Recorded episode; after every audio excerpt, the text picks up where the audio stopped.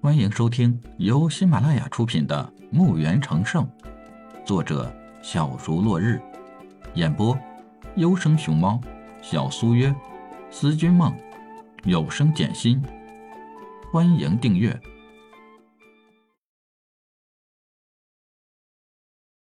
一百二十八集。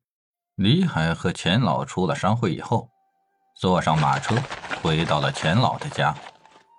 钱老为了感谢李海的帮忙，特别摆宴来感谢李海。钱老在宴席上让下人拿上一个小箱子，放到李海面前打开，里面是满满的一箱金币。感谢李老弟的出手帮忙，这是我一点心意，李老弟不要嫌少，还请笑纳。李海看看金币，伸手盖上箱子，抱了抱拳。我出手帮忙，不图钱老的钱财，相信钱老也能看出来，还请钱老收回去，不然我只有告辞了。这下钱老倒是为难了，一下不知道该如何处理了，但又想起李海的种种手段，不应该以常人对待，只好让下人又搬走了金币，拿起酒壶给李海满满斟满酒杯，举杯与李海对饮。钱老放下酒杯，试探性的问：“李老弟，今天几个评判拉拢你，不知李老弟为什么就此与其结交呢？”李海看看钱老，我志不在此。李海回答的简洁明了，意思很清楚。钱老想想李海这样的人物，又怎能屈居一个小小的商会？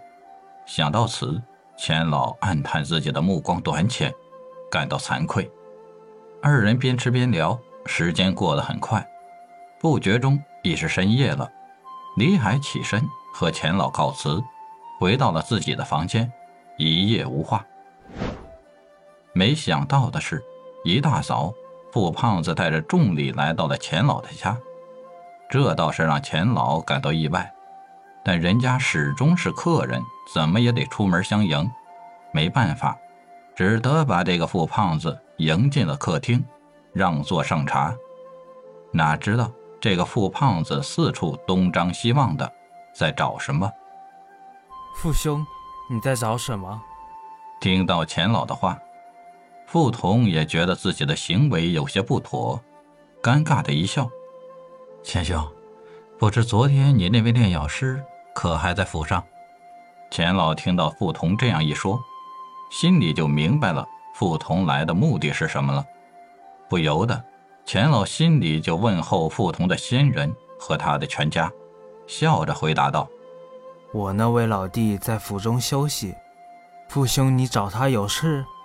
傅彤哈哈哈的干笑几声，才说道：“哈哈哈哈哈，家中大伯听说李老弟年纪轻轻就有如此技艺。”特别让在下前来引领他去见我大伯，我大伯抬举他进福罗门，这可是天大的好事儿。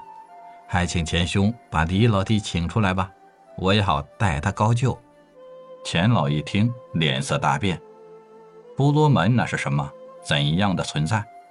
钱老怎么又能招惹得起呢？钱老正在犹豫是否去叫李海，他深知李海的脾性。如果李海得罪了弗罗门，可以拍拍屁股走人，可自己一家人往哪儿跑呢？一个声音从门外响起：“多谢抬爱，可是我没兴趣，还请父兄回禀你大伯。”傅通听到李海的声音，脸色变得极为难看，冷声道：“你可想好了？这可是世人想也想不到的好事儿。”